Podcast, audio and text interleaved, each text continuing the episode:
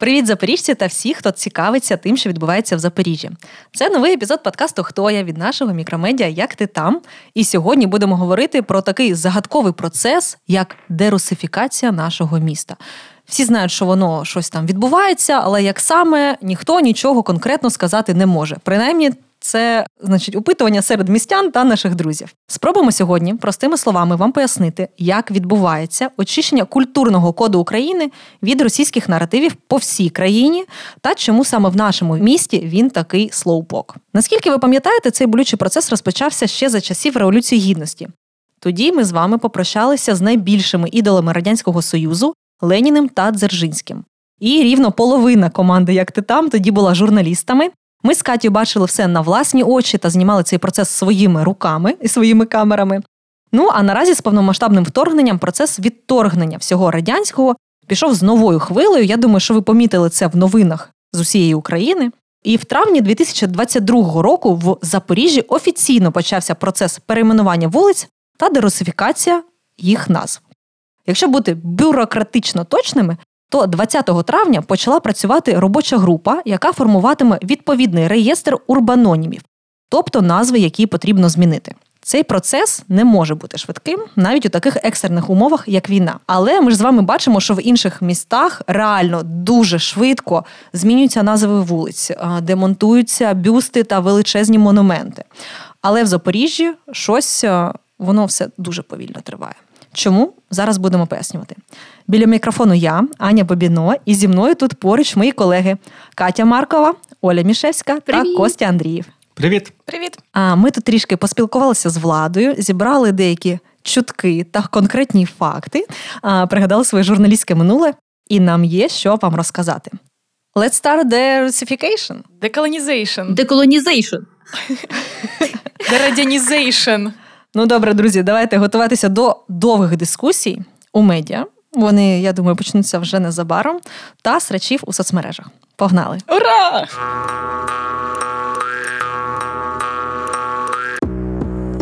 Як ти там?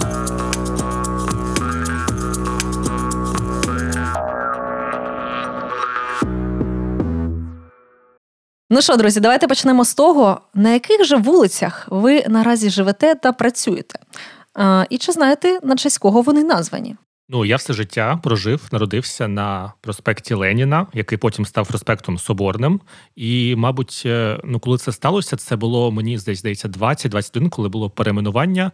Е, я тоді вже почав ну трошки цікавитися історією і розумів, чому це власне супер гарне рішення, коли вже був тоді процес декомунізації, чому треба перейменувати проспект. А до цього, мабуть, я не надто думав, що типу ну Леніна, то й Леніна. Ну, там якийсь чувак був. Ну, типу, хто тоді ще був дитиною, сильно не цікавився. Костя, от ти дуже любиш фанфекти. У мене є один про твою вулицю. А ну, А чи знаєш ти, як вона називалась до того, як стала проспектом Леніна? вулиця Соборна, Ні, А, Олександрівська. ні. А ну. А, слухай, Ага. це, це легенда про те, що це була вулиця Гітлера. Це не легенда. Друзі, я сьогодні Що? перевірила факти. Я говорила з Михайлом Мордовським, і він мені сказав, що в 41-му році, коли окупували німці Запоріжжя, ну точніше, нацисти буде сказати, вони назвали частину проспекту, нині відомого, вулицею Адольфа Гітлера. Точніше, це був проміжок. Від площі Базарної, де наразі Анголенко, ви розумієте, до якраз дамби та площі Пушкіна. Опана, там, де я живу. Тобто, якраз де ти живеш. Тобто, з 41 по 43 рік якраз ця вулиця називалася вулицею Адольфа Гітлера. Адольф Гітлер Штрассе. да, да, да, майже. А потім, в 43-му, коли вже значить, нацистів прогнали, їй повернули стару назву Карла Ліпкнехта. Це голова комуністичної партії Німеччини. Ну, не теж, так не, собі. теж не надто радісно, Е, да. Тобто вона називалася е, Гітлера, Леніна, Ліпнехта, і та, зараз її назвали Соборний для того, щоб було щось святе, да, в цій вулиці. Ну або нейтральне. Угу. Окей. А можна я продовжу, тому що я також на проспекті Соборному жила більшість е, свого життя, але я прям у епіцентрі Ленінів е, жила, бо ну, мої батьки живуть е, о, останній будинок по колишньому проспекту Леніна, і з вікна я бачила площу імені Леніна. е, На якій стояв пам'ятник, один із найбільших, майже не в Європі, е, пам'ятник Леніну, який вказував е, ручкою на Дніпрогес імені Леніна, і десь там поруч ще е, острів імені Леніна, а справа від площі порт імені Леніна.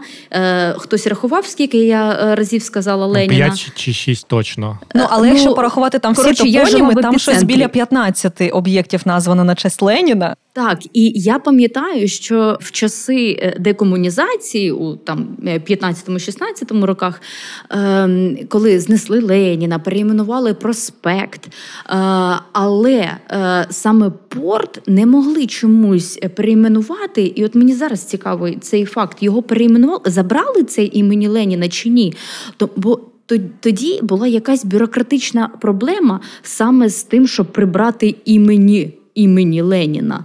Е, Я ви можу не, припустити, що е, цей порт він просто е, приналежний до якоїсь структури, яка має це вирішити. Тобто, це як Хортиця. А, так, так, так. Хортиця тобто, це, як... це це, не область, так вирішувала і не місто. Так, а, тобто, може, це таке, якесь так. там міністерство водних ресурсів, щось таке. А ну я думаю, що це міністерство не надто було охоче до того, щоб щось робити. Тому я думаю, що з цим була тяганина. Да, і тут я повністю з тобою згодний. Це могло доволі довго затягнутися. Ну пам'ятаєте, Дніпро і Дніпропетровська область. Щось перейменували, а щось так і залишилося. Але да, Катя, да, це прям в тебе був, мабуть, е, ленінопад. Е, ти прям переживала. Е, епі, епіцентр, реально епіцентр епіцентр лені, ленінства. А ще фан-факт. Тобто, так я жила на проспекті Соборному, а зараз я в тимчасово в Києві ненадовго і живу тут на проспекті Соборності. Тому Оля, Аня, де ви де там ви живете? Розкажіть. На яких вулицях? Я живу на вулиці Бульвар Гвардійський. Я намагалася гуглити, що це за гвардійці, і побачила, що в деяких містах перейменовували вулиці Гвардійські чи там якоїсь гвардії чогось такого, в якісь інші. Але в Запоріжжі під час е, декомунізації цього не сталося, і вона в мене як була, так і є. І я хочу собі думати, що це е, може, наприклад, стосуватися не якихось там радянських гвардійців, а, наприклад, сучасної української національної гвардії.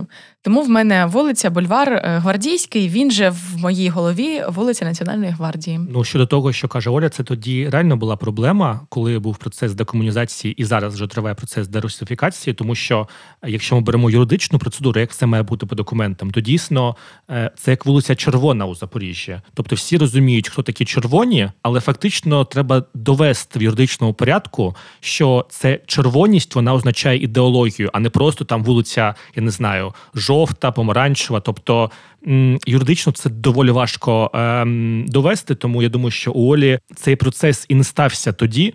Через те, що юридично хтось не хотів з цим морочитися, тому що це ну доволі довга бюрократична судова процедура могла бути. Ну і до речі, у мене зараз е, робота на вулиці Розенталь на історичній назві. Це район Верхньої Хортиці, там де якраз цей осередок е, менонітів, е, багато їхніх старовинних будівель. І раніше ця вулиця називалася Комінтерну. А Комінтерн це якийсь комуністичний інтернаціонал, щось та там, якісь там партії, всі вони разом. Ну це дружба, жвачка, як любили. А зараз їй повернули історичну назву, і набагато краще звучить вулиця Розенталь, аніж вулиця Красиво. Комінтерну. Угу. Аня, що в тебе? Розенталь багато всього зробив для Запоріжжя угу. і започаткував промисловість в місті. Да, ну це ж якраз угу. замок е, Катеріни Вальман, е, там де в мене офіс, і ця вулиця Розенталь, і там поруч лікарня, в яку вони також інвестували, і там поруч вони жили, і там поруч були ці його потужності цього адреса Вальмана. Вони робили там всякі. Сільськогосподарські штуки, якісь там парові двигуни. Коротше, вони кучу всього робили і дуже добре заробляли, поки не прийшли совєти. Парам-парам-пам. А ми з Яною. Народилися е, і прожили все своє життя на вулиці Перемоги, 131А. І дуже пишаюся цією вулицею. Навіть не хочу міняти прописку, тому що мені дуже подобається реально назва вулиці, на якій ми жили з батьками до 18 років. Але навчалися ми у загальноосвітній школі номер 39 і вона була розташована на вулиці Олександра Матросова. От і ну, типу, хто такий Олександр Матросов? Не знаю, якийсь, мабуть, герой радянського союзу. Ми ну, зазвичай думали, але він просто піхотинець радянського союзу. Я навіть не знайшла інформацію про якісь його подвиги, які б могли стати основою пропаганди. Да, радянську, але тим не менш, чувак з Саратова став героєм, е, на честь якого назвали вулицю у Запоріжжі на півдні України. А я ще не бачилася з нашим дизайнером Рибалєвським, і він сказав, що він живе на вулиці, яка раніше була соціалістичною, а тепер вона стала оптимістичною. І так йому подобається більше. І він себе відчуває набагато краще. Тому в мене питання: як впливає взагалі те, як називаються вулиці, на яких ми живемо, по яким ми ходимо, на наше взагалі світосприйняття, та чи впливає воно на нашу самоідентифікацію? Ну, звісно, впливає, тому що те, живеш ти на вулиці соціалістичні чи оптимістичні, точно буде впливати на те, з яким настроєм ти прокидаєшся зранку, е, як ти дивишся в вікно і як ти взагалі ростеш. Е, тому що назви вулиць, назви міст, назви регіонів і взагалі будь-чого е, це той же інструмент політичний, який може впливати на свідомості мас. І назви вулиць вони представляють собою певну ідеологічну політичну владу, те, як формуються світогляди, і те. Від чого залежить світосприйняття людини? Тобто, якщо ти живеш в місті там Запоріжжі навіть, або там Кіровограді, названому на честь Ката Кірова, е, по вулиці Кірова з пам'ятником Кірова, або там на проспекті Леніна і ще когось, і ще когось, там Сталіна і так далі то, звісно, в тебе буде е, певне сприйняття реальності. Е, я не думаю, що є якісь дослідження щодо того, е, як змінилося або збудувалося життя людей, які виросли на вулиці Абракосовій і на вулиці Кірова.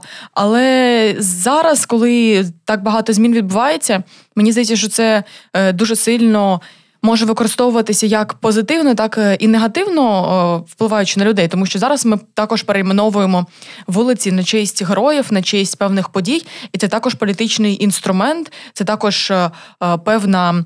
Патріотичне виховання, скажімо так, те, по яким вулицям ходять діти, які назви вони запам'ятовують, і те, як ми формуємо світосприйняття поколінь.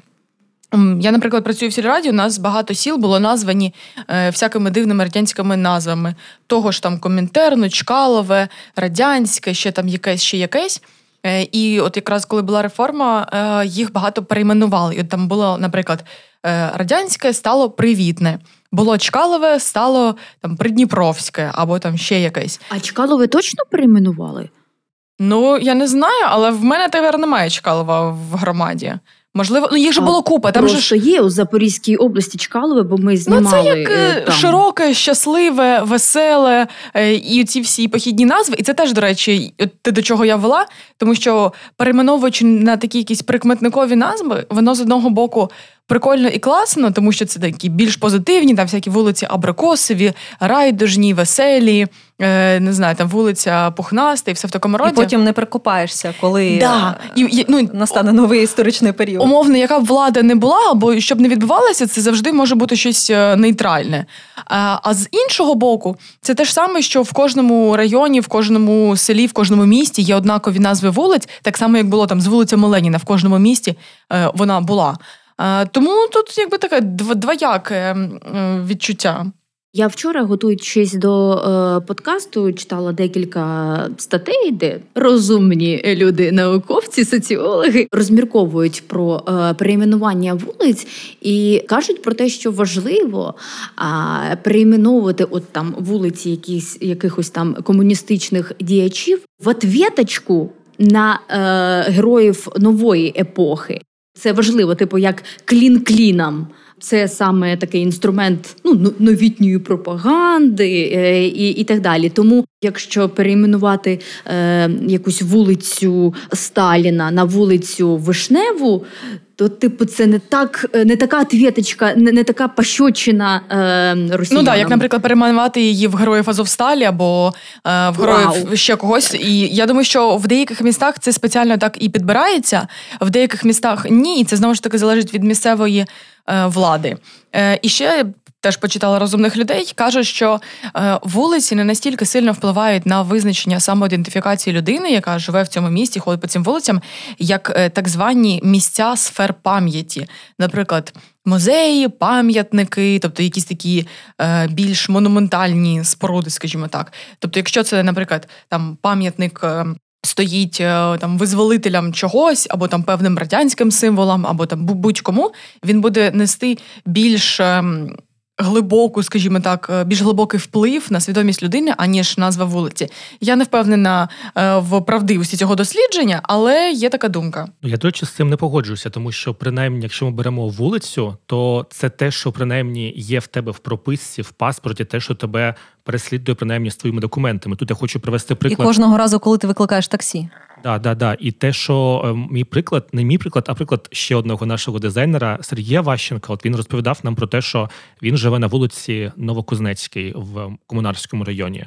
Е, Запоріжжя, але якщо на це поглянути з іншої сторони, тому що документально підтверджено багатьма е, журналістами е, військовими, що звірство в Бучі робили омонівці з Новокузнецька. Тобто, ну коли власне визволили Бучу, ті документи, які там знайшли, власне стосуються саме Новокузнецьку. От як жити, мені було б дуже важко знаючи про це, і це не про те, що ти занадто багато знаєш. Ні, це та інформація, яка може тебе можна переслідувати в будь-який момент, і коли ти про це дізнаєшся, тебе це може прям подкасіть. Мені б не хотілося. Е, тому я я погоджуюся, що можливо деяким людям, можливо, особливо там, можливо, це мами з дітьми, які гуляють десь, пам'ятники бачать. Тут я погоджуюся. Але Ні, ну є ж багато будинків, де вікна виходять на певні пам'ятники. Ти прокидаєшся все життя і бачиш пам'ятник ну, це Леніну. Катя, Катя прокидалася і бачила по, ну, суті вот, Леніна. Да. Да. Але бачите, я е, ну, наче е, ментально здорова людина, як я себе. Так ти вилікувалася після того, як Ленін Ленінопад стався, і все да, ми всі злічились. Так, воно одразу одразу все е, вилікувалось. Так, ти правий. Я хотіла додати е, до того, що я казала про цю отвіточку в перейменуваннях. Е, ляпас такий собі, так е, і, мабуть, найяскравіший приклад того, що було зроблено в Україні, це коли в Києві перейменували а, проспект Московський на проспект Бандери. Оце когось попалало. У всіх? У когось у 145 мільйонів. Угу.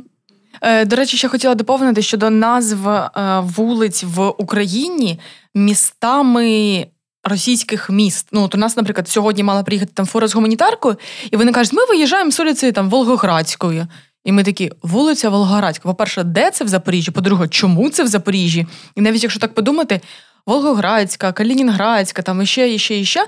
Їх дуже багато таких назв. Е, так, я погоджуся з тим, що є у нас вулиця Тбіліська, є вулиця Вірменська, є вулиця там ще якась. Але це всього все одно цього недостатньо, тому що це знову ж таки ми повертаємося до того, що в радянському союзі відбувалося все насадження того, що є одна провідна, найсильніша держава, яка тримає всю е, владу централізовано, консолідовано. І є менші державки, які можна там е, під себе підмять, насадити на них свою культуру культуру, і якби це розповсюджується всюди.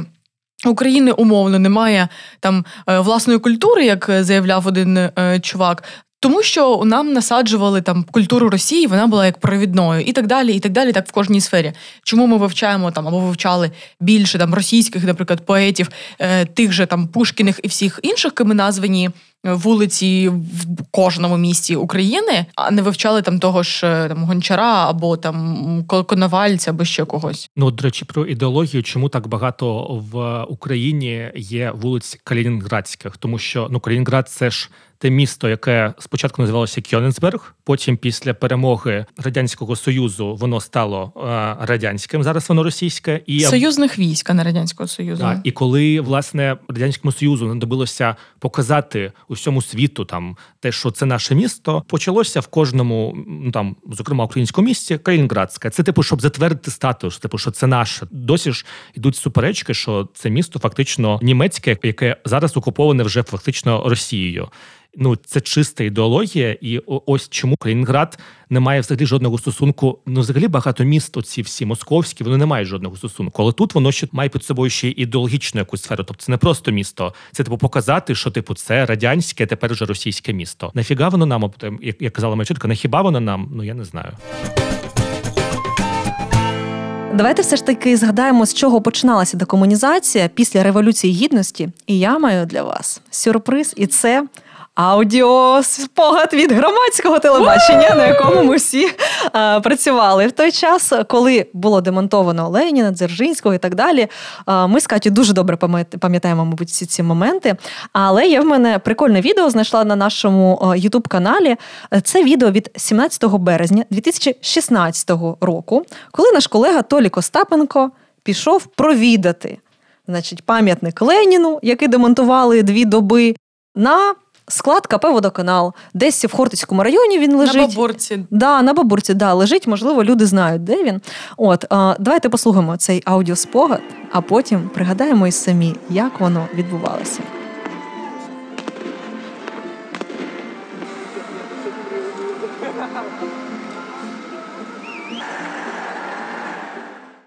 Сейчас к Ленину зайдем. Больше полугода ничего не видел. Сейчас расскажем, что вообще в стране происходит. Что, привет, Ильич. Давно не виделись. Я тебе это рассказать пришел, что вообще в стране происходит. Ты тут как заключенный. Тебя ж это, когда сняли, через две недели пришли ко мне, это комиссия из облрады. Говорят, все, молот, серп сюда. Мне теперь забивать гвозди даже нечего. А площадь Ленина, на которой ты стоял, Запорожская теперь, оригинально.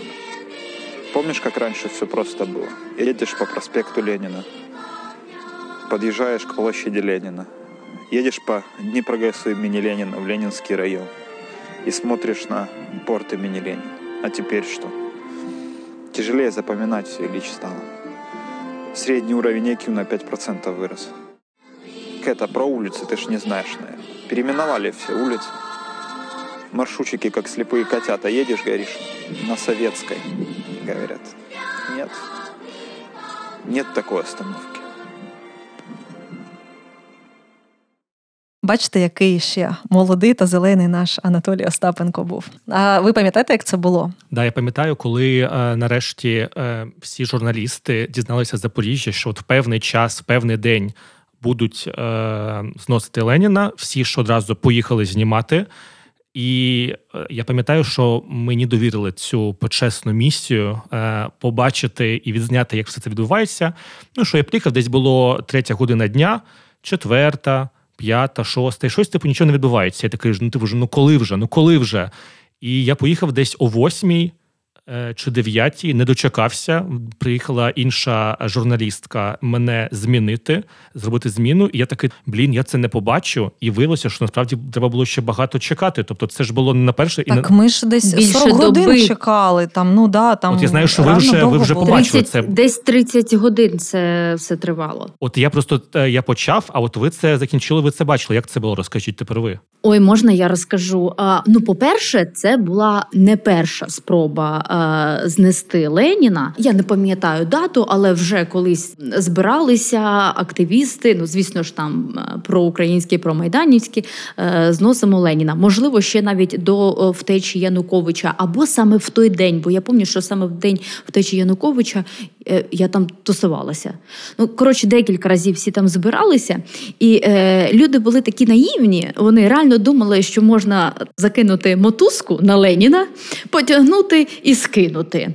А виявилося, що для того, щоб його скинути, там потрібна була якась алмазна леска.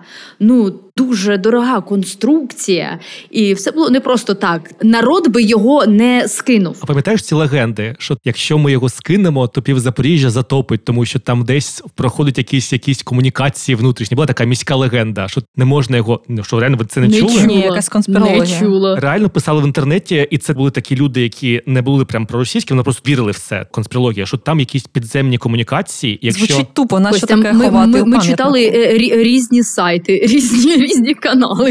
Якось тоді продовжуй, реально продовжуй. вперше чую. Тобто було проведено який же ж там якийсь тендер на, е, на компанію, яка буде його зносити. Ну, звісно, там було е, багато схем е, з з цього питання, бо дуже багато коштів е, пішло на знесення Леніна, і е, почали будувати е, як це. Лі- Ліса, так? Чи, чи, Ну да, ліси, це конструкції. Е, ліси, так, е, е, для того, щоб, щоб його зносити, приїхала техніка. А у мене була найзручніша позиція, тому що, як я вже казала, мої вікна виходили саме на Леніна, і я однією з перших побачила, що опа, щось відбувається, якийсь двіж, приїхала техніка. І не знаю, можливо, ми тоді були одними з перших. е, Я маю на увазі громадське телебачення Запоріжжя, хто приїхали, і ми е, одразу все ситуація СОС. Нам треба стрім. І ми організували стрім з місця подій. Який тривав от типу від початку і до кінця.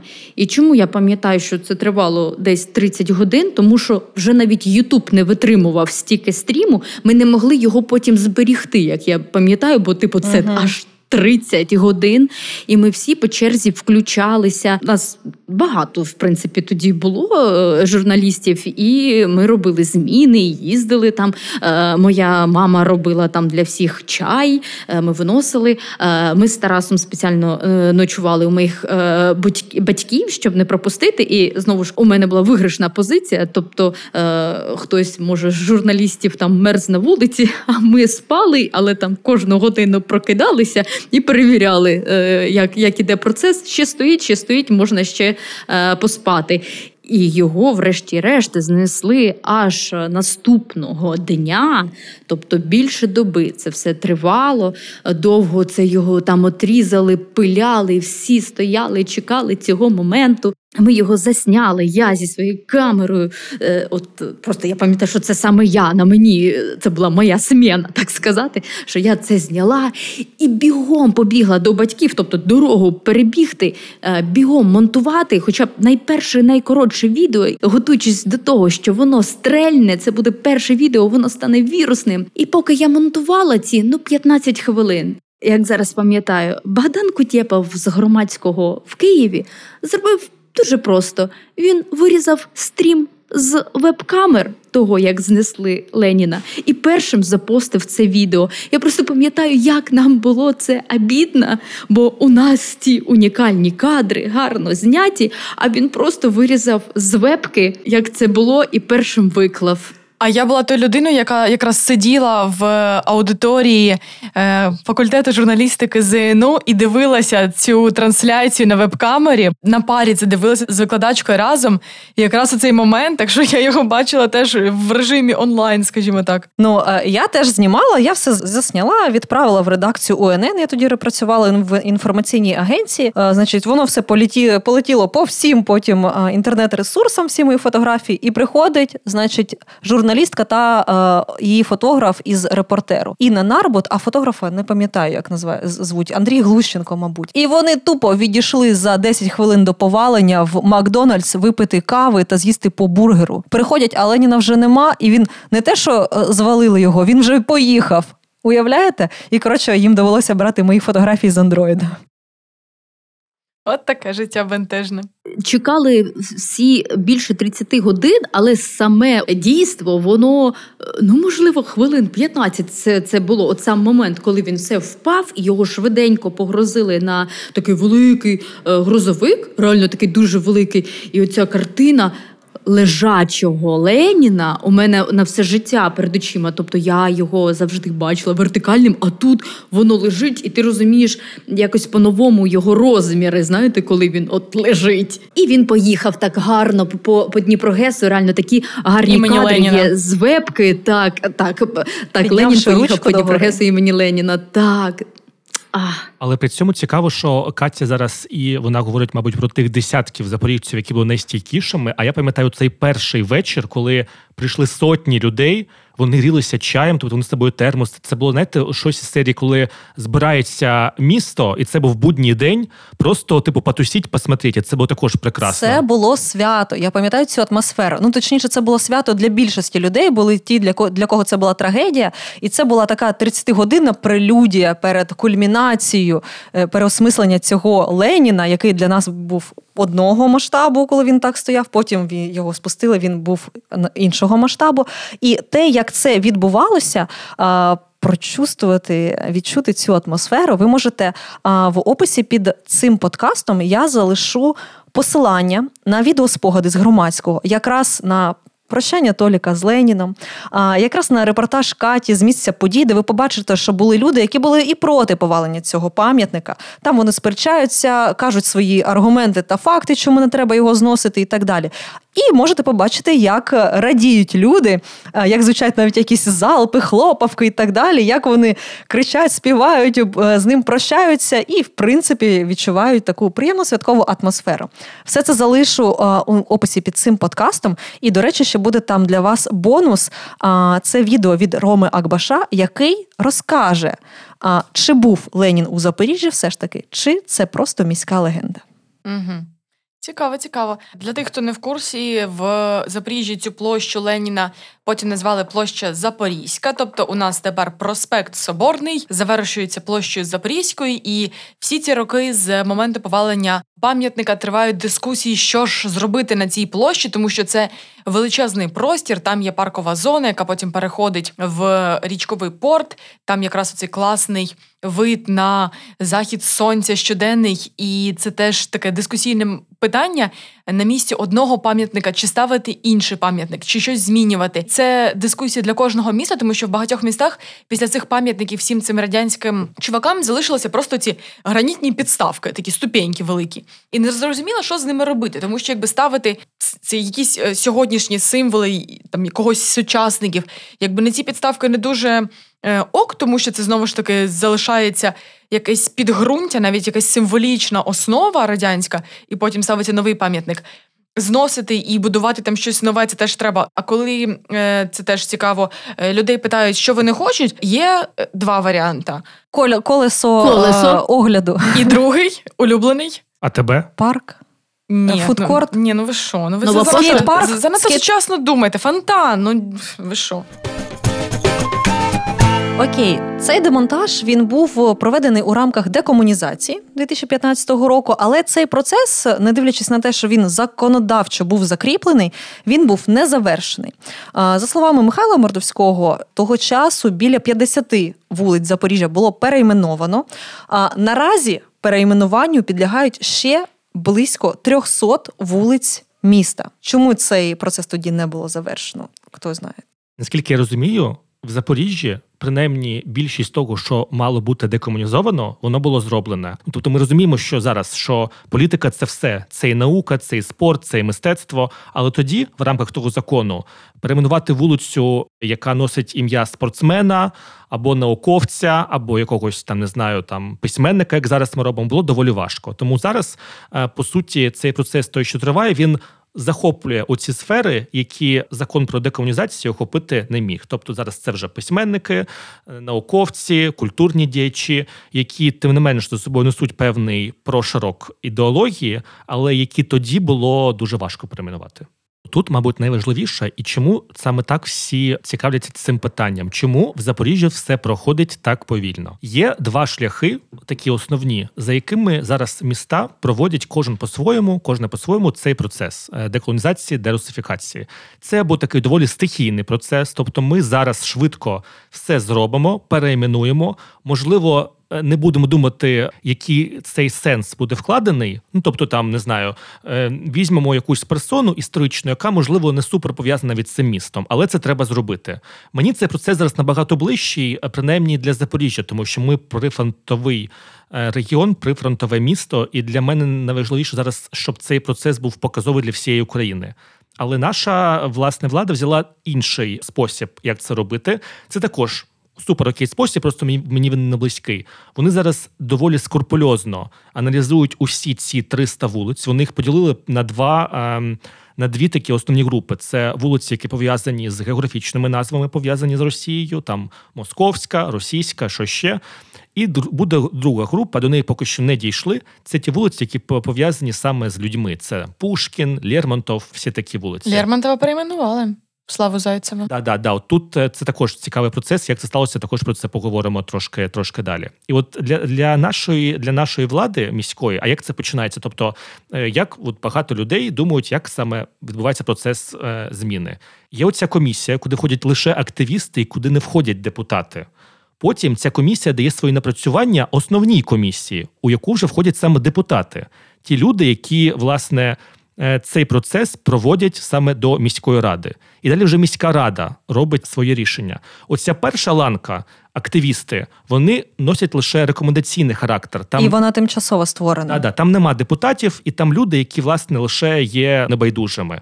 А от наступна ланка це постійна комісія. Вона вже вона вже обирає. І от наша рада вона взяла доволі такий довгий спосіб, скрупульозний. Вони, як мені е, сказав власне наш герой Михайло Мордовський, вони аналізують, е, як це ну, як це зробити системно. Тобто, якщо це центр, то це мають бути якісь класні там люди, там Леся Українка, там Іван Франко. А периферія, це якісь спальні райони, це вже ті речі, про які, мабуть, не всі люди знають, і яким буде цікаво на своїй вулиці дізнатися історію цієї людини. Наприклад, там вулиця Марії Примаченко. Це ми її всі знаємо як велич... ну, прекрасну мисткиню. Можливо, дехто на цій вулиці на периферії, в якомусь спальному районі, про неї не знає. І саме йому буде цікаво це дізнатися. Катя, щось хочу сказати. А, Я все не знала, як підійти до цього факту, і от ти про це заговорив. От про вулицю Лесі Українки. Чи знаєте ви, чи є у нас така вулиця у Запоріжжі? Да, да. І, е, Катя, я про це не знав до сьогоднішнього дня, поки я не поговорив з Михайлом Мордовським, але я був також в шоці. Вона в нас реально є. Вона у нас є, ніхто про неї не знає. І е, я не знаю, як це в аудіоподкасті показати. Я вам всім в чаті скину. Вона просто я меншої вулиці подовжини не бачила ніколи. Реально, це от вона просто манюсінька, там, мабуть, будівлі три. Да, да, вона абсолютно маленька, кажуть історики. Тобто вона формально є, і вони не можуть е, зробити зараз велику вулицю в центрі, тому що принаймні у нашого героя, члена цієї комісії Михайла Мордоського, була е, мрія зробити вулицю Лесі Українки в центрі міста, але він сам не знав, що вона в нас вже є. Тобто цей процес вже не зробиш так, як хочеш. Да. Але є багато інших е, чудових українських жінок, на честь яких можна назвати вулиці. І до речі, наша комісія, ці активісти, активістки, які в нас в цій комісії.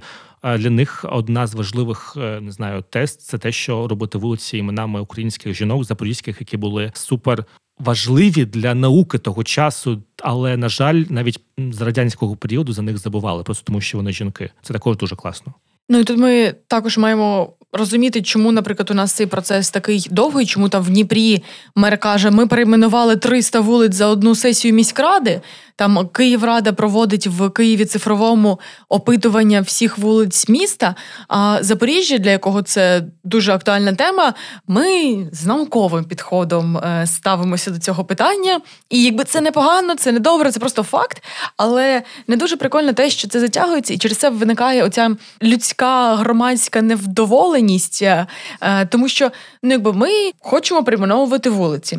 Створена комісія, створена підкомісія, туди залучені люди. Але знову ж таки, коли перейменовуються вулиці, по-хорошому всі ці депутатські комісії або е, там ще хтось мають спиратися в тому числі на думку людей, не лише на думку громадських активістів, істориків, тих депутатів, які входять в цю депутатську комісію. Причому не зрозуміло чому, тому що депутати як поділяються на депутатській комісії, вони отримують мандат після виборів, і потім їх там або лобіюють в якусь комісію, яка там більш вигідна, або там більш якась цікава, скажімо так, наприклад, там земельні комісії, е, бюджетні, ще якісь. А є комісії, які, ну скажімо так, ти там мало маєш сфер впливу. Наприклад, там комісія з перейменування вулиць, тобто вона не дуже е, така цікава, скажімо так.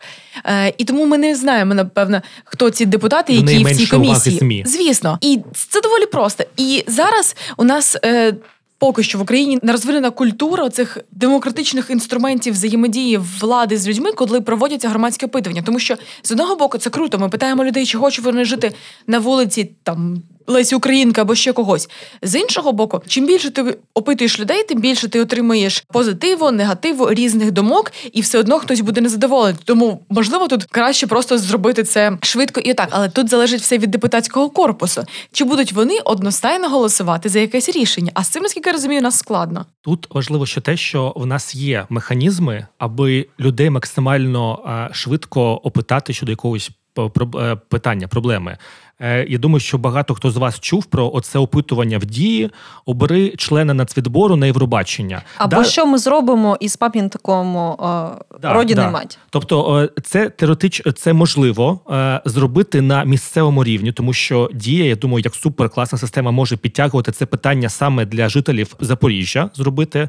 Але якщо ми обираємо членів нацвідбору на Євробачення, то чому ми так само не можемо зробити опитування людей, як нам приймати вулицю? Да, це технічно трошки трошки складніше, але за бажанням це можна зробити. Аня, розкажи, як це відбувається в Запоріжжі, як ми можемо до цього долучитися, точно це знаєш. Ви будете здивовані, але виявляється, наразі є спосіб вплинути на нові назви, які отримують вулиці міста. Це не очевидно, і про це чомусь дуже мало говорять у змі, у соціальних мережах. Принаймні, я взагалі про це ніде не чула. І ми з Костю дізналися лише сьогодні від Михайла. Випадково, да, да який є членом цієї робочої групи, тільки тому, що я сама цілеспрямовано його запитала. Потім він коротше не міг знайти, де знайти цю Google форму. А я вам одразу скажу: ви заходите на сайт міської ради. І це дуже неочевидно. Потім вам треба зайти у вкладочку Місто, потім у вкладочку перейменування вулиць. Я вам лінк залишу в описі до цього подкасту. І лише там, в цій вкладці, ви можете знайти протоколи всіх засідань робочих е, цієї комісії і перейти у Google форму. Це такий дуже простий інструмент діджиталізації в Запоріжжі. Да, можна було б використовувати дію. Я думаю, що просто наша область не настільки да, підтягнути. Да, гарні стосунки має з Мінцифрою, щоб туди інтегрувати це. Тому вони вирішили, що Google форма це найбільш простий інструмент комунікації із людьми, і дуже легко там насправді обробляти результати. Але друзі, для як на мене, не знаю, як вам Google форма це не серйозно, тому що в цій Google формі е, треба просто написати свій, свій е, варіант, як перейменувати, та за да Аня і і зареєструватися по пошті Gmail. Ніякого запорізького контексту, тобто це може зробити будь будь-яка людина. 100%. Мені більш якийсь цікавий запорізький контекст, як це зробити. Я не впевнений, що саме, але знову ж таки, це теж момент, що цією Google формою Доступністю до інтернету, можливістю людей користуватися там е, наявністю у них Google пошти це теж обмеження громадськості в їх волевиявленні. Тобто, по-хорошому, це напевно має бути опитування на вулицях, отак, прям типа з лісточками, якесь усне опитування, е, якесь письмове, наприклад, там електронне, тобто, щоб різні категорії людей були задіяні, в тому числі, наприклад, можна було би опитувати все місто, можна було би опитувати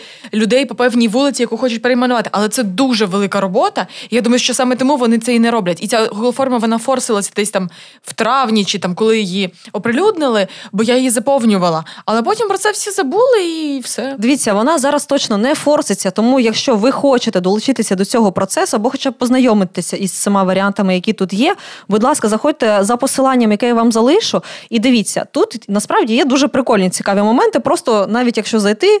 Просто для самоосвіти. Да, для самоосвіти. Наприклад, вулиця Іртишська. Іртиш це річка в Азії, як виявилось. Є два варіанти, як її перейменувати.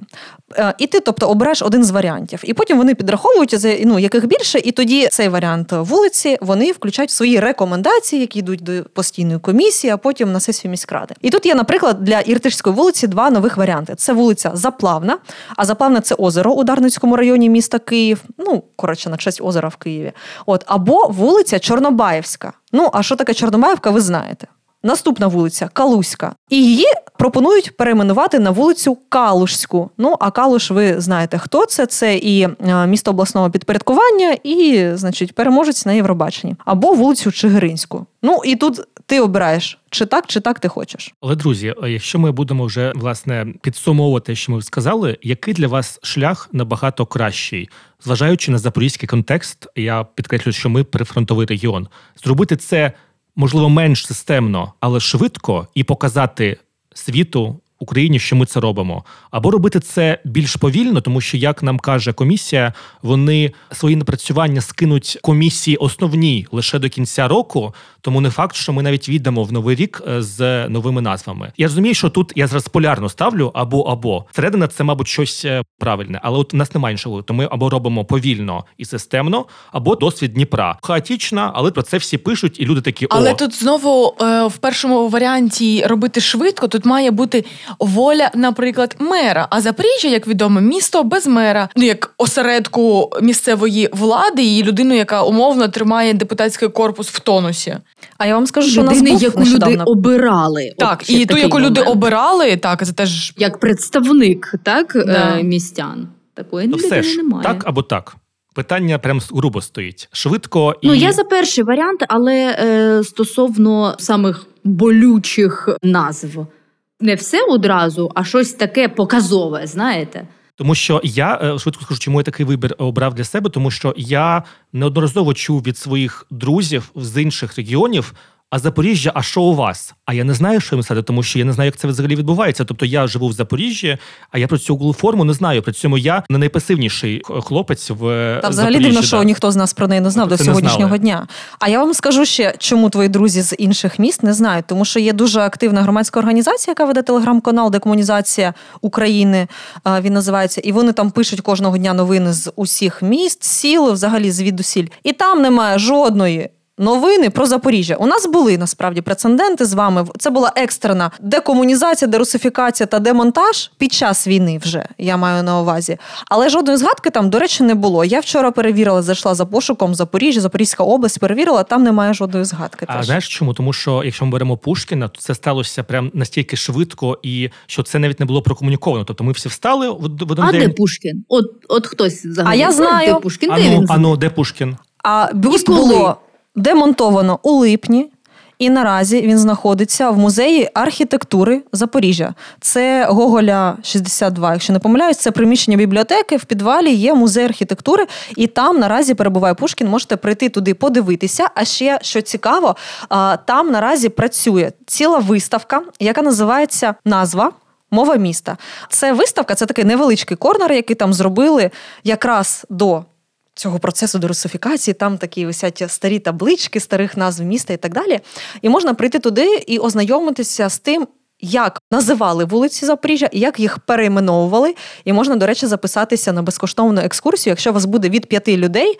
І знову ж таки, Михайло Мордовський, наш любий друже, історик і просто класна людина, проведе вам екскурсію і розкаже, як це відбувається. Коли цей подкаст вже вийде, в нас вже буде пост на як ти там про те, чому не має бути площі Пушкіна в Запоріжжі. Почитайте. А я для від себе скажу, що я живу поруч із цією площею, і там завжди дуже багато наречених, тому що біля цієї площі є ракс, є дуже класно багато церемоній. Тому тут можна подумати, як це зробити. І в мене ще для вас є декілька інсайтів. Перше, не очікуйте те, що скоро в Запоріжжі з'являться навіть е, з перейменуванням вулиць нові таблички, тому що таблички це не так просто. Їх треба замовити, зробити і це за досвідом декомунізації не такий легкий процес, як може здатися, тому що я пам'ятаю, працюючи на муніципальному телеканалі, скільки було вже тоді скарг про те, що це бюджетні гроші, які власне не треба. Всі ми так розуміємо.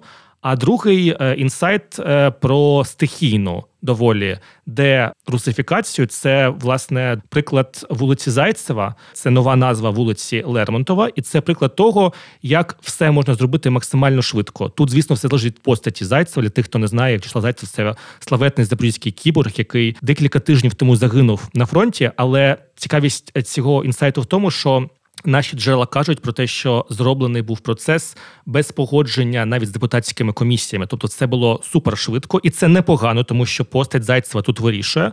Але за бажанням міська влада, міська рада може працювати супер стихійно. Тому, як бачимо, це просто такий процес був обраний. Ця філософія повільна.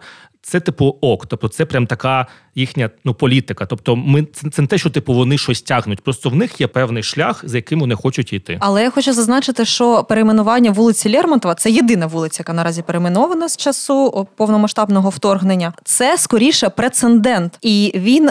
Мабуть, якщо б юристи розбирали, він пройшов з порушенням певних алгоритмів, як це має бути, і так, і це лише в порядку виключення, лише через те, якою постаттю важливою для Запоріжжя був Слава Зайцев, це пройшло настільки швидко. Але ти правий, таблички з'являться не скоро, і навіть Google Maps дізнається нову назву вулиці Лермонтова, на якій я раніше, до речі, жила. Теж я думаю, не менш ніж за рік. Тому, друзі, нові назви це більше для того, щоб це не було в голові. Це для цього і робиться. Тому таблички другочергово. А по-перше, ми маємо змінити свої власні якісь переконання, зрозуміти, що це реально важливо. Я думаю, що наші слухачі, які нас сьогодні слухають, зрозуміють, наскільки це важливо, переконаються в цьому.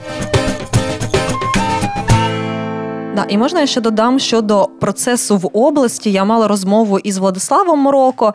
Е, Він відповідає якраз за область, і він сказав, що їхня комісія теж працює. Вони розглядають ці рекомендації і так далі. Але до активної фази саме обласна рада перейде лише після повної деокупації області. Тому тут точно чекати на швидкі процеси не треба. Дивіться, у нас перейменовано лише одну вулицю, але Оскільки ми прифронтове місто, і оскільки є дуже багато різних вкидів в інфополі від колаборантів та взагалі від російської пропаганди, у нас були з вами випадки екстреної дерусифікації в місті, вони були пов'язані якраз із фейками та погрозами в соціальних мережах, в телеграм-каналах та взагалі е, в новинах від Міноборони Росії, де звинувачували нас, запоріжців, в тому, що у нас, значить, артилерія стоїть у парку перемоги під е, п'ятою міською лікарнею, де, як ви знаєте, є е, або був меморіал а, якраз з орденами радянського союзу, з артилерією старою. Катюша там стояла та величезна зірка, і довелося їх дуже швидко демонтувати. Хоча до цього ніколи мова про це не йшла, і це відбулося буквально за декілька годин. Їх вивезли звідти. Також було демонтоване, як Катя сказала, бюст Пушкіна, якого е, ніхто навіть не спохватився і не згадав про нього. І ще, якщо ви часто ходите до нашого улюбленого бару на бульварі Шевченко, то ви могли помітити, що пам'ятник літак, так званий, да, це е, точніше пам'ятник воїнам-авіаторам на бульварі Шевченка. З нього було знято зірку перемоги. Там залишилися імена льотчиків, там залишилися пам'ятні таблички, але саму зірку радянську було знято. І ще я не знала, але на правому березі одразу після Дніпрогесу було е, демонтовано. Пушку таку, не знаю, гармату, яка угу. там стояла. Да, Там біля вічного вогню вона стояла за зупинкою. От так от її теж вже нема. До речі, доволі цікаво, тому що там блокпости, блокпости до Дніпрогес, тому що стратегічний об'єкт і ця пушка, вона перші там місяці, напевно, два стояла, і вона доволі ем, органічно вписувалася в усю атмосферу там. Ми запитали у нашої аудиторії, як ти там мікромедіа щодо того, які топоніми, вулиці, сквери або щось інше треба прибрати із запорізьких мап в першу чергу. Ось що ми отримали за відповіді. По перше, нам багато писали дійсно про Гагаріна, Маяковського, Пушкіна. Писали про танк на вулиці Університетській, яка колись була О, до речі. А, яка колись була вулицею радянською. Всі, хто ходять в університети е, ЗНУ, ЗНТУ, КПУ, вони всі бачили цей танк. Також зупинка трамвая червона. Це те, що я з тобою проговорював. Тобто, це те, що не очевидне, але все ж таки сприймається як щось, е, щось із радянського часу. Також цікава е, історія з вулицею Адмірала Нахімова. Чи знаєте ви? Хто це? Або я вже підкажу, що це? Де це? Давай почнемо з цього. Е, Вулиця Адмірала Нахімова в Запоріжжі. Я не впевнений, можливо, дійсно колись був такий адмірал, але зараз адмірал Нахімов це атомно-ракетний крейсер, який готується в Росії. А як до... ти можеш не знати про нього, якщо є навіть цілий фільм у росіян про цей крейсер? Я не дивився його, вибач. Тобто але ти, ти подивився сім сезонів моєї прекрасної няні, але не подивився фільм про генерала Нахімова?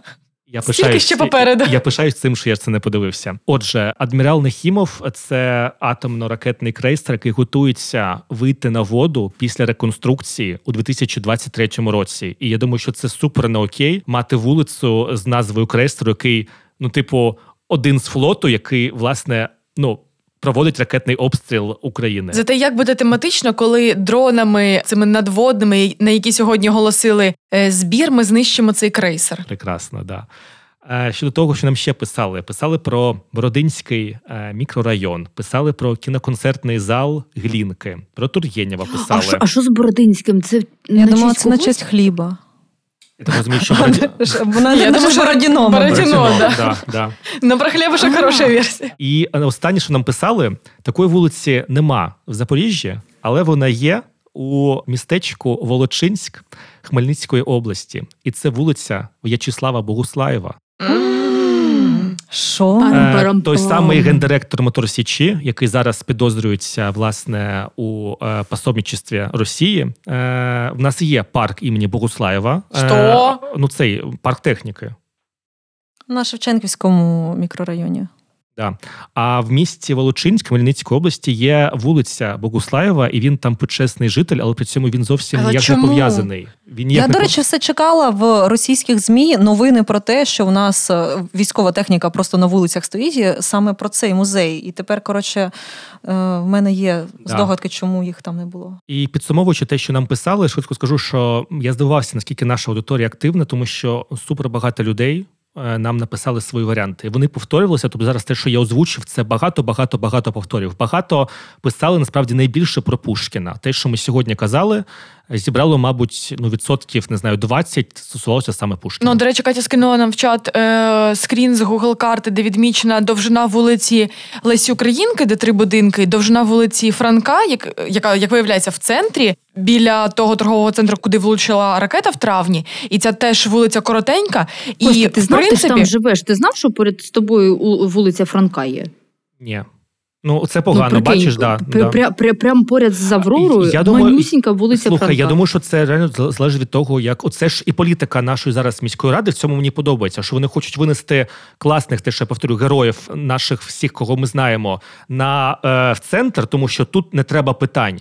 А от на периферії зробити щось невідоме, щоб люди дізнавалися. Цікава думка. І Е, власне. Я просто хотіла договорити, що це знову ж таки повертаючись до нашої найпершої тези, що назви вулиць. Цих топонімів це вплив на підсвідомість, що маленькі вулиці називаються українськими визначальними постатями, а великі вулиці, площа Пушкіна на вулиці Пушкіна з пам'ятником Пушкіна.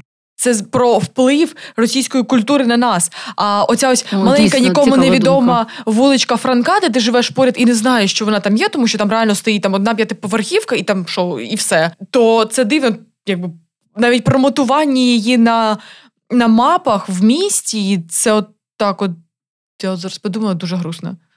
Давайте тоді, виходячи з цього, що ми сказали, як має звучати по-новому Запоріжжя, коли в нас будуть нові вулиці, як ви думаєте, як їх треба назвати? У нас же були типу озвучені а, різні думки, і ми говорили і про прикметники, і про такі нейтральні назви, і так далі. До речі, е, в цьому ж інтерактиві нам одна е, людинка написала дуже смішно. Він написав: От курча, лімітна кількість символів у віконечку замала. І написав нам величезну ковбаску тексту. І тут одне з речень він якраз говорить, що назвати він пропонує вулиці на честь локальних, регіональних та всеукраїнських діячів культури, історичних постатей, громадських діячів.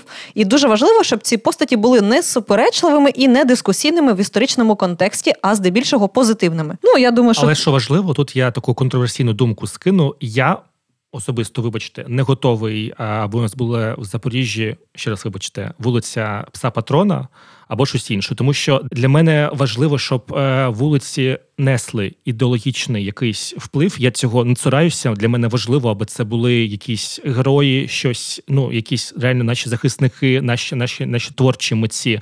Але для мене важливо, аби це не перетворилося у якийсь у щось мемне. Да, це круто, да, це смішно, да, це це, що нам зараз допомагає власне жити, тому що завдяки мемам ми зараз живемо.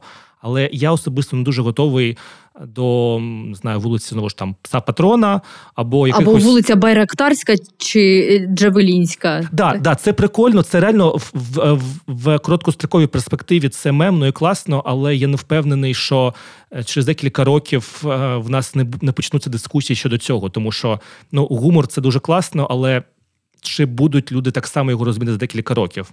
Тому тут дискусійне питання, але от я для себе цю думку вже сформував. Що Десь в до- Чернігові до- плаче один пес патрон. А, але я думаю, що хлопчик мав на увазі саме українських Так, героїв, звісно. які да, загинули зараз під час повномасштабного вторгнення. І ще він висловив таку пропозицію назвати вулиці семантично нейтральними назвами, проте символічними українських волонтерів або захисників та захисниць України, або вулиця національної свідомості. Або національної єдності. Ось такі от штуки він нам запропонував. Ну, оце ось дискусія про те, як називати вулиці, е, вона характерна саме для тих е, країн, де вулиці називають чиїмись іменами. Бо, наприклад, в Штатах немає взагалі такої теми, так? І там же ж все названо номерами. Так, в них в принципі побудовані е, міста, ну можливо, не всі, але більшість е, такими, е, знаєте, як ну кв- кварталами, Квадратиками. квадратиками. І у них найпопулярніші е, назви вулиць це. Перша, друга, третя, четверта. Тобто, е, там, наприклад, горизонтально ідуть перша, друга, третя, четверта, а вертикально це е, перша авеню, друга авеню, або вулиці, ну, з тих міст, де я була, дуже популярні вулиці на честь дерев. Walnut Street, Chestnut Street. Прекрасні назви. Таку штуку вкину, можливо, ви з нею погодитеся. Чи не вважаєте ви, що ось такі назви це характерні для країн або для якихось общин, які як нація або як країна вже состоялись? А ми зараз переживаємо цей процес становлення. Для нас це важливо, і це реально важливо, і це має бути. Можливо, за певний час, коли ми будемо. Ну і у нас. Костя, у нас як мінімум практично неможливо так е, назвати вулиці, бо ну всі Архітектура Ну, інша, архітектура Так, міст е, Бо відрізняється. там воно дуже круто, дуже зручно, коли ти кажеш на розі е, другої та п'ятої авеню, і ти одразу просто розумієш, де це. Ти проклад- прокладаєш у голові мапу, і ти дуже швидко прораховуєш, скільки тобі треба кварталів пройти чи проїхати. От ну в цьому плані, але це інша тема. Це зручно, але це не наш варіант. У нас так не розташовані вулиці. Друзі, я думаю, що треба ще важливо сказати, що диверсифікація вона стосується не лише назв топонімів, а це стосується взагалі всього мислення нашого і. Всього контенту, який нас оточує, саме тому дуже важливо звертати увагу на те, якою мовою ми говоримо у закладах, якою мовою нас обслуговують. Якщо ви е, не знали, то насправді законодавчо закріплено вже, якщо я не помиляюсь, те, що, наприклад, російську мовну музику не можна вмикати у маршрутці, у таксі. А можна це робити лише якщо клієнт, який до тебе сідає, дуже сильно просить і наполягає, що йому треба ось лише ця конкретна пісня, або все він помре. Лише тоді можна це включати, там шальну імператрицю або ще щось. А- Чого? А, інші, а інші люди в маршрутці. Тобто, якщо хтось буде возникати, Ні, я думаю, що це стосується саме таксі, якщо ти один їдеш.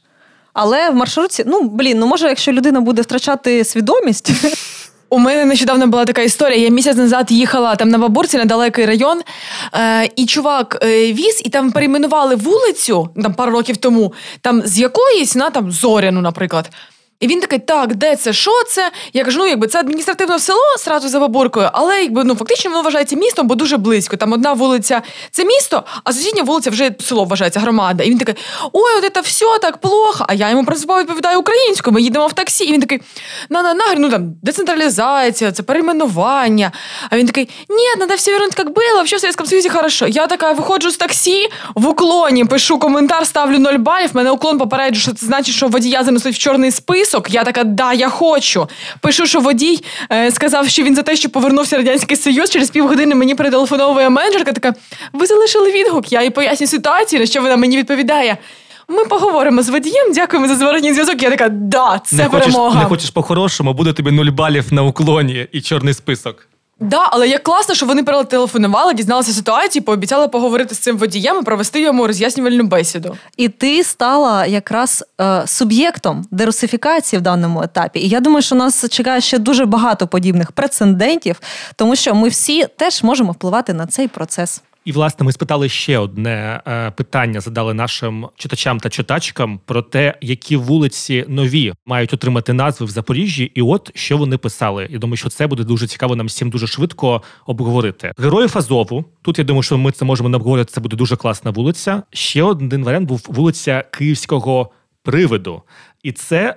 Насправді прикольна, прикольний варіант, тому що чи знали ви, що е, декілька днів тому звання Героя України отримав запорізький льотчик В'яч- В'ячеслав Родіонов. Він йому було 25 років, і він в перший же ранок, 24 е, лютого, у перший день повномасштабної війни, він був на винищувачі Міг 29 Він вступив в бій з трьома літаками російськими, які атакували Київ. Він відвів своїм літаком їх від інших власне льотчиків. Його збили, він загинув, але він зміг відвести цих людей. І Боже, у мене мурашки. і чому саме який тут зв'язок? Він сам був усієї когорти київських привидів, але він був та людина, яка дала можливість оцим всім льотчикам і далі обороняти Ну Київ. і це ж е, говорили, що київський привід це не особа одна, а це збірний образ. Уособлення. так. Особлення. Тому так. тут важливо, коли ми цю вулицю, якщо ми так її перейменуємо як варіант, то тут треба розуміти, що це контекст, який повністю запорізький, тому що ну там є хлопець, якого, на жаль, вже нема в живих, який власне подарував. Україні свободу. Також е, вулиця захисників Маріуполя. Тут також я думаю, ми це можемо не коментувати.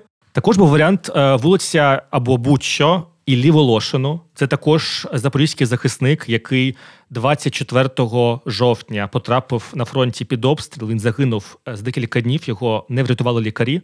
Він пройшов свого часу гарячі точки АТО і приєднався з перших днів війни до Запорізької тероборони. Власне, така дуже цікава е, пропозиція була. Власне, нічого немає проти, тому що це наш місцевий захисник, який зробив все, аби Запоріжжя було вільним містом. Також багато писали люди нам про діячів культури, про яких незаслужено забули. Це Стус. Е, Ну як не забули, але про них доволі мало уваги. Нам всім треба знати про них більше. Це Стус, Бджілка, Симоненко. Також е, цікава думка для мене. Все ж таки е, вулиці дуже часто називають іменами тих, кого зараз з нами вже нема, і тому ще цікавіше побачити ті варіанти, які стосуються наших героїв нинішніх. Це вулиця Залужного або вулиця Чмута. Також е, дуже цікава була постать. Нам запропонували. Я погуглив, і це також для мене було якесь відкриття. Вулиця Джахара Дудаєва. Це перший президент Чеченської республіки Ічкерія.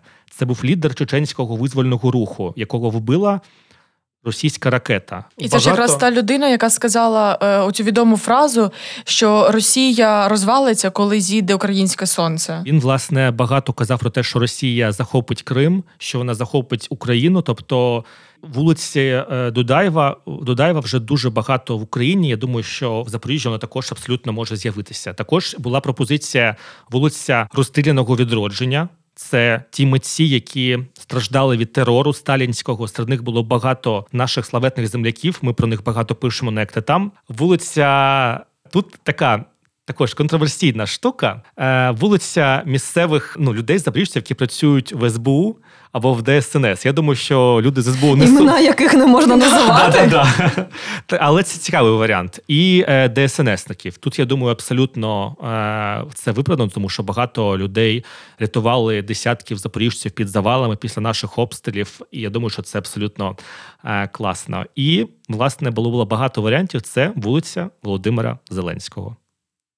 Думаю, такий е, класний фінал. І думаю, що багато е, є варіантів, і нам, я думаю, як суспільство також треба переосмислити, що саме ми хочемо. Ми хочемо вулицю жовту, помаранчеву, якихось там садову, абрикосову, чи це мають бути якісь ідеологічні штуки. Я думаю, що сьогодні ми так і не прийшли до якогось спільного знаменника, кожного і кожної своя точка зору.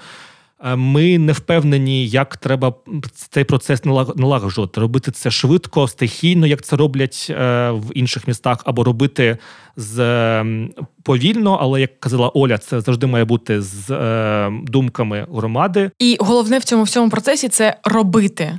Неважливо, як головне продовжувати цей процес. Важко, довго, повільно, швидко. Головне робити хоча б щось, і ми на правильному шляху. Друзі, долучайтесь до процесу перейменування вулиць. Заходьте на сайт міської ради, переходьте у вкладку місто та перейменування вулиць. Прочитайте, продивіться ці протоколи, ці Google форми. а, Внесіть св- свої голоси.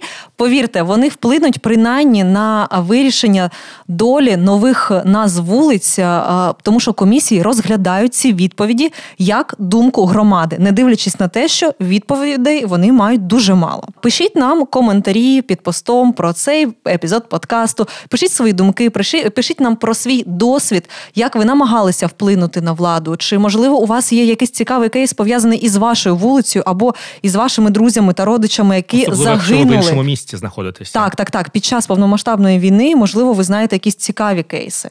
І також читайте, як ти там. Е, Ми багато пишемо про історію, про тих, чиї імена можуть отримати нові запорізькі вулиці. Пока, побачимось у наступному епізоді. Па-па! Па-па! До зустрічі в Запоріжжі.